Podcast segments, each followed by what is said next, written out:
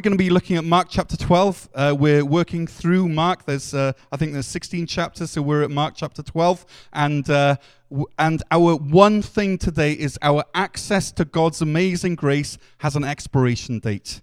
Okay, our access to God's amazing grace has an expiration date. This man, Isaac Jogues, was fearless in spreading the good news of Christ. He was a Jesuit and he lived and died for Jesus in the 1600s. And what you're about to hear is based on an, account from an author called Stephen Lang. Now, Isaac Jogues, a Frenchman, sailed to New France in 1636. Who knows what New France is? Quebec, right? So he sailed over to Quebec to serve as a missionary to the Huron and the Algonquin uh, natives. Seven years later, he and his associates were traveling on a canoe to meet the Hurons when they were captured by the warlike Mohawks. And on August the 2nd, he and, and the others were tortured absolutely terribly. Um, the Mohawks actually cut off some of his fingers, and afterwards they kept him as a slave for more than a year, during which he was regularly tortured, malnourished, and left without many clothes during the harsh winters, of which we know very well. Um, what's amazing is that during that time, he used this time to, to, to show his captors what the basic beliefs of this of his faith were. Then he was ransomed by some folks from um, some folks from the Netherlands who lived in New Netherlands, which is New York State, and then he sailed back from Manhattan to France. And you would think at that moment that he'd had enough, that he'd served the Lord, that probably it's now time for Isaac to relax and retire. But apparently not, because in 1646, he and a another Jesuit went again into Mohawk country, and the Mohawks this time were absolutely convinced that he was a sorcerer. And the reason why they were convinced was he was a sorcerer is because he'd lived through all that they did to him.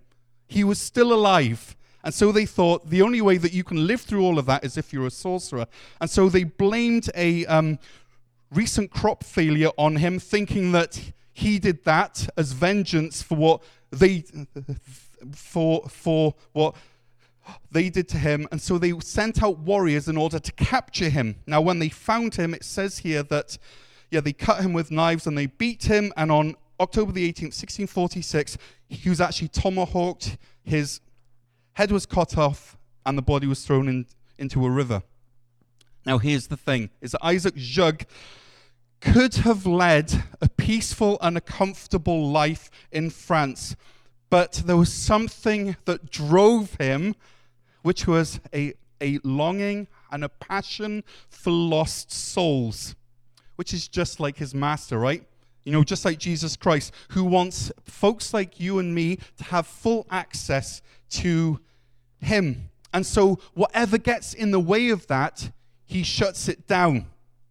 And if that means, you know, really um, saying no to the whole worship system as it was then in Jesus' time because it had human greed woven through it. If it, if it means that he shuts that down, well, then he will do that. And, and we've just been reading about that in Mark chapter 11. And in the process, he'll ruffle some folks' some folks' feathers, and he'll expose some people's hard hearts in that process. And those hard hearts won't like what Jesus says at that moment. So, after talking to the religious leaders, as we learned last week, they're called the Sanhedrin. After talking to them, he then turns from these religious leaders and uh, he turns to the crowd and he tells them a story in Mark chapter 1. Mark chapter 12, verse 1.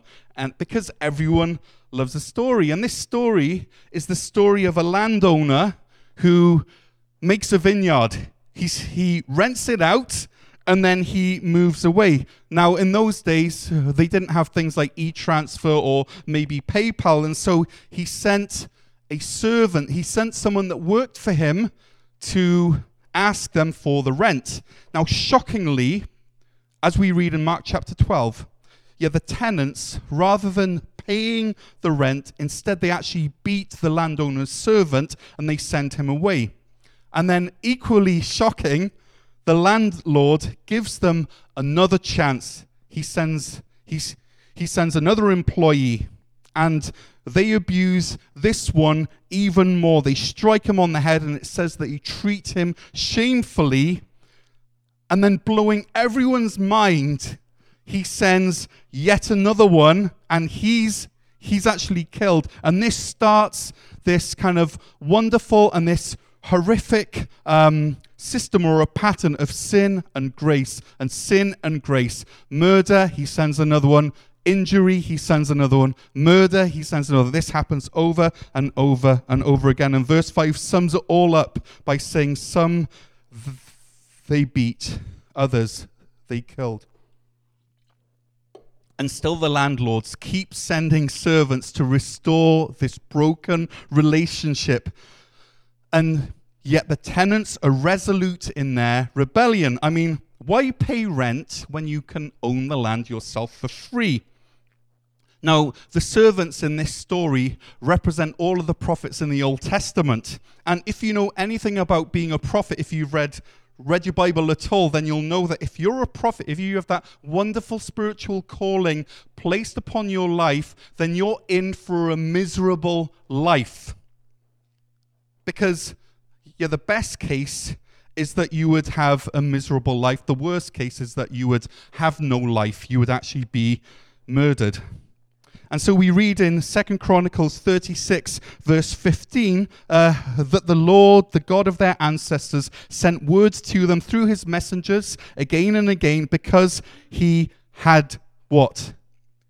Had pity on his people. But they mocked God's messengers and they scoffed at his prophets until the wrath of the Lord was aroused against his people and there was no remedy. And then we turn to First Kings chapter 19 uh, which is actually, these are the words of Elijah. Uh, he, he was a prophet of God. He had a rough life and he's running in fear from his life, for his life. And as he's running in fear, he says this. He says this is a prayer. So if you ever struggle with, you know, your prayer, you can say anything in your prayer. Here is a prayer which says, yeah, the Israelites have rejected your covenant and they've torn down your altars and they've put your prophets to death with the sword. I am the only one left, and now they are trying to kill me too. So you can be as honest and as frank in your prayers as you like, because this was his reality. And then in Acts chapter 7, verse 52, right before he's actually stoned by an angry mob, Stephen, who's the first Christian martyr, says this Was there ever a prophet that your ancestors did not persecute? So that was the job. And yet God was relentless in his grace. And the people were relentless in their rejection of him. You see, what, what we see in the parable as the vineyard, this actually represents the nation of Israel. And the landlord loved his folks because we, we, we read this in Isaiah chapter 5 and just see, you know, these, these themes which are in Isaiah 5, which we read in Mark chapter 12 as well. It says, I will sing for the one I love a, a song about his vineyard. My loved one had a vineyard on a fertile hillside. He dug it up and he cleared it of stones and he planted it with the choicest vines. He built a watchtower in it and he cut out a wine press as well. There's lots of things there which we see in Mark chapter 12. And so you can see here as you read this, God's love, you know, and the pride that he has as he turns this nation into a place which is able to bear fruit for him. It was his place. He was really proud of it. He he cleared it. He he planted it he built a watchtower to look over it and to protect it. And so what we see in Mark chapter 12 is a sign, is a huge picture, is a clear sign of, of God's heart of mercy and grace. Year after year, you know, generation after generation, he, he gave the people a chance to return to him. And this, what we see in that, is God's powerful grace in history. Or we can say like this God's powerful grace in his story. His story. And I wonder, as you look back through your life, I wonder, uh, have you. Uh, have you seen God extending His grace into your life? How many messengers of hope and reconciliation has He sent your way? Um, how often has, has, has He said something to you and you just know that it's Him speaking to you? And maybe you haven't murdered those holding the message, but maybe you've laughed at them. Maybe you've said, well, that's not really God. He wouldn't say that. Maybe you've even spoken words of rejection or hatred, you know, to those who are speaking words of God's truth into your life. And the Lord sees this.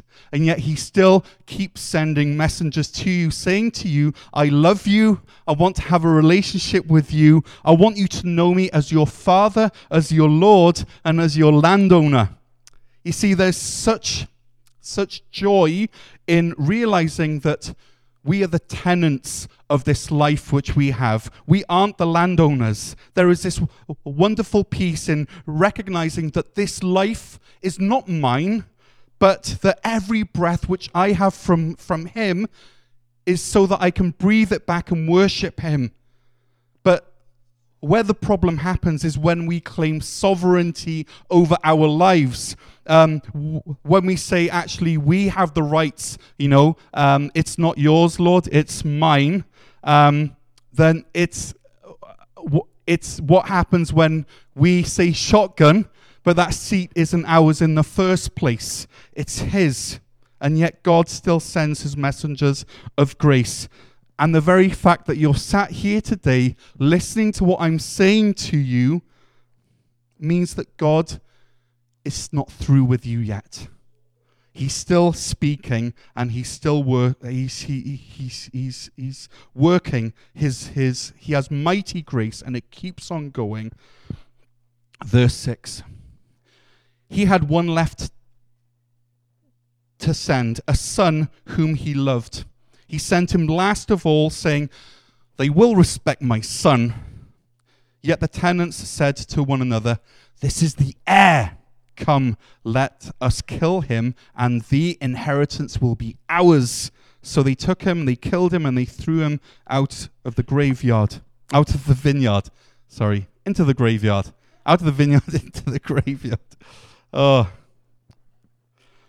Now, Hebrews chapter 1, verse 1 through 3 says this In the past, God spoke to our ancestors through the prophets at many times and in various ways. But in these last days, okay, in the past, this happened, but in these last days, something new, something else has happened. He has spoken to us not through the prophets, but through his Son, whom he appointed heir of all things, and through whom he also made the universe. The son is the radiance of God's glory and the exact representation of his being. And what this is saying is that the age of the prophets has ended because the one that the prophets were pointing to has now arrived, which is Christ. And so we used to see God's powerful grace in history or in his, his story, but now we see God's perfect grace in his Son. Jesus is God's last word, he's the final word. And you have to think about this. Knowing how the tenants had really treated his servants and the prophets and the messengers, knowing how much this had actually cost him and the prophets, still the Lord never gave up.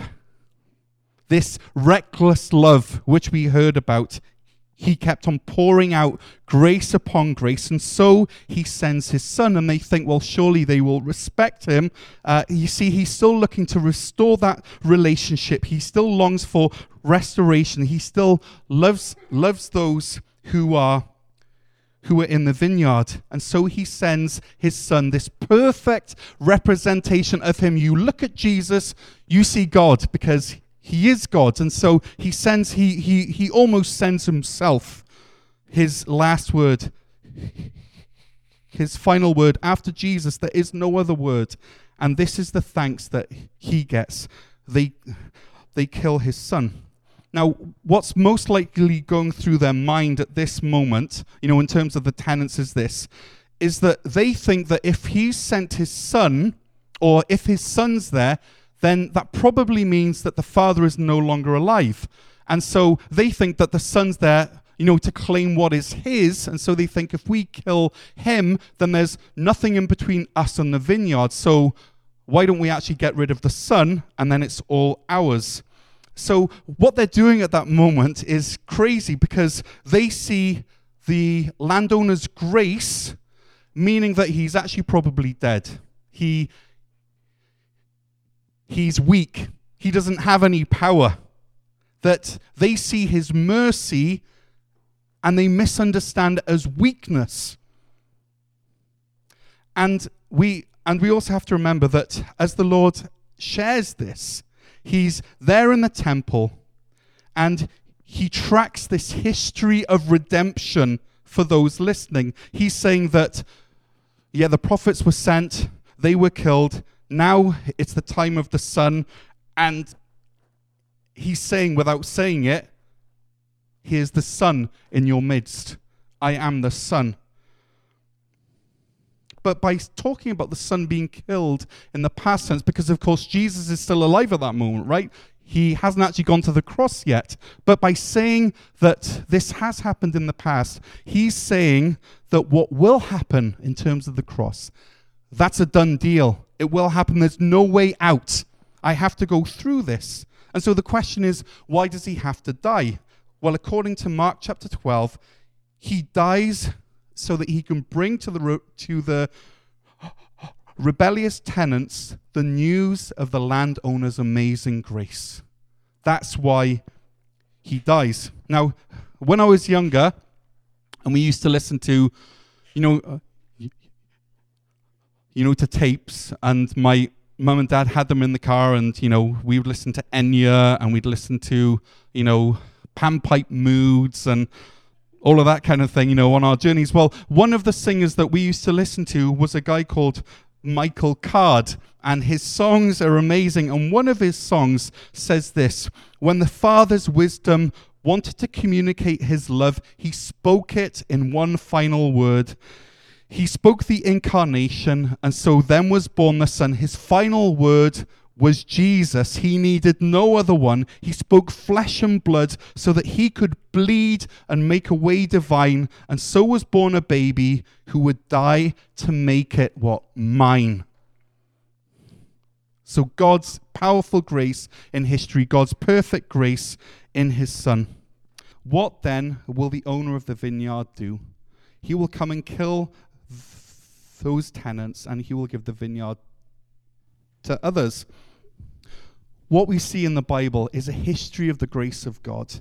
And what we see in human history is his story. It's all about him. And, and, and what we see in Christ is the pure concentration of God's grace. In that even while we were still sinners, Jesus died for us so that he could bring us this message of grace in himself.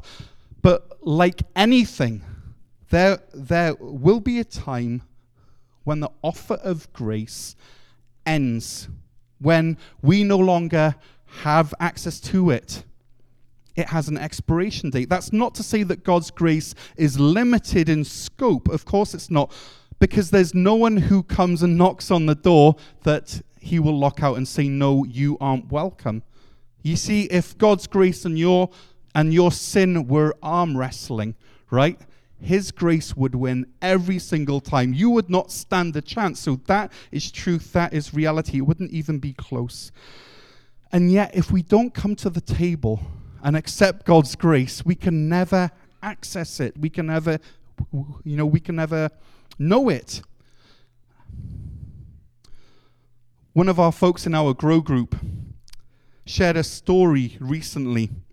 Um, and it's not a su- it's not a super personal one, but he told the story of how he had a gift card, and it was there in his wallet, and it was ready to be used, and it was it was it was it was great week after week, month after month, and it was there, and he, he knew it was there, or maybe he forgot. Well, eventually he remembered while he was at the store, and so he went up to the cash and, and wanted to use it. But then he was told, sorry, you were too late. The gift card has expired. He, and he was told that he was one day late. One day late. He missed it and he was not able to use it. And so you see, it's not enough for us to know that salvation's there. We have to choose it. We have to accept it. We have to act. We have to do something about it.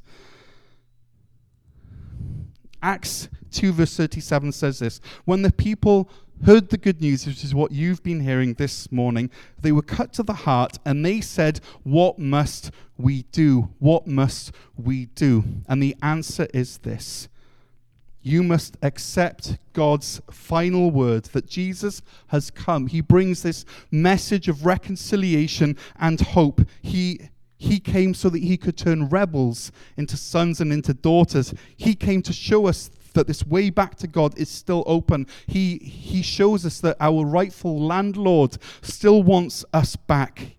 But one day, this, this door of grace will be shut uh, once this life is, is over. And verse 9 says, says this What will the owner of the vineyard do? He will come, he will kill the tenants, and he will give the vineyard yet to others.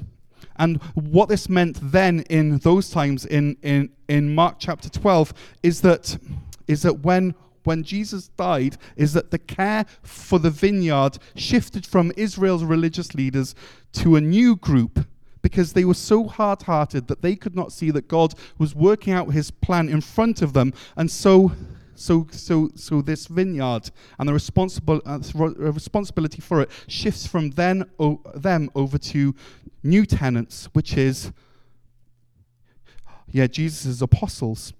And so we are now, you know, the tenant farmers of the church, and we're still living that out.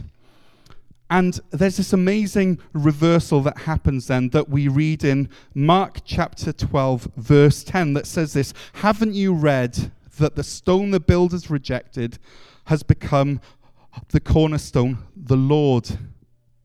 He has done this, and it's marvelous in our eyes. And what this means is that this stone, which was cast aside, which was thought of as useless, will be the foundation stone of God's new, new church, us. This, this and, and, and, the, and the whole point of the foundation stone is it says how large the building is going to be, how long it will be, how high it will be. And this stone, this, this, this cornerstone, links everything together, and that is Christ. And he was the one who was thrown aside, who was re- rejected. He was the son who was, who was murdered. And what is the temple? It's us. He is our cornerstone. And that's why it says it is marvelous in our eyes. It's marvelous that He can take the rubble of our lives and He can build us up into something absolutely beautiful. In fact, we read this Yes, in the book of Ephesians, chapter 2, which just links everything together, which you've heard this morning. It says, You are members of his household, built on the foundation of the apostles and the prophets, with Christ Jesus himself as the chief cornerstone. In him, the whole building is um, joined together and rises to become a holy temple in the Lord. And in him, you too are being built together to become a dwelling in which God lives by his spirit. And so we've we've seen this this this this um, wonderful, powerful grace of God in history. We've seen God's perfect grace in Jesus, his Son. And when we hear that message, it does one of two things. It either draws you to him, and this message is marvelous in your eyes, or it will actually drive you away as verse 12 shows us. Then the chief priests and the teachers of the law and the elders looked for a way to arrest him after hearing all of this, because they knew that he had spoken the parable against them. But they were afraid of the crowd, and so they left him and went away.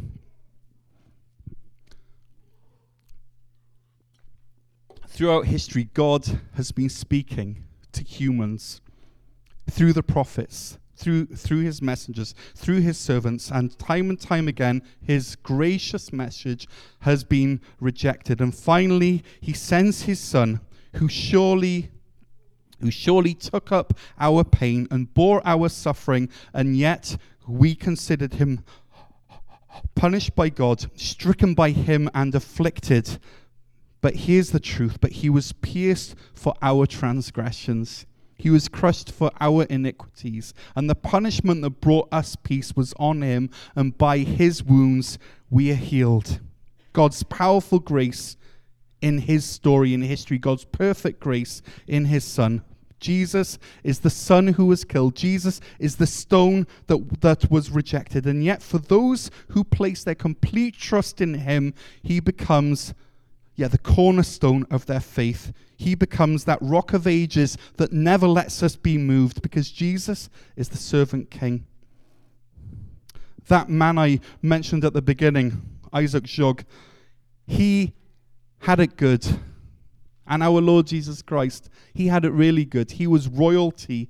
He did not have to leave where he was. He could have stayed there and kept his identity and his royalty and his riches, but there was something that really drove him to leave all of that, which was you. It was you, your soul. And he would lay down his life so that you could hear this message of peace from Almighty God, the landlord of the universe. And many reject him and say that this message is nonsense. But there are some who hear it and who embrace it, who say, You can be my Lord. And these are the people who make up this wonderful spiritual building that spans ages and nations and, you know, backgrounds. And it's in that, it's in this building that God Himself actually dwells. So, what about you? I'm here to tell you that, that this door to salvation is still open, that you still have access to God's amazing grace in Christ. But one day the doors will shut and it will be, yeah, too late. So, what's to stop you here, here today from moving forward and saying to God, would you be the landlord of my life? Would you take ownership of it all? Would you take ownership of my past, of my regrets, of my sins, of my failures? Lord, I trust you that on that cross you took care of my sin problem, and now I take Jesus as my cornerstone, this, this stone that I previously rejected, and now I choose to build my life on him. And when I make that choice, I will become part of this wonderful building of praise that God is, is building with Jesus as the cornerstone. Right this moment, you, you can experience this love and the grace of the Son who came, who died, so that you could know that God's grace is amazing and that it is open to you. It is still available.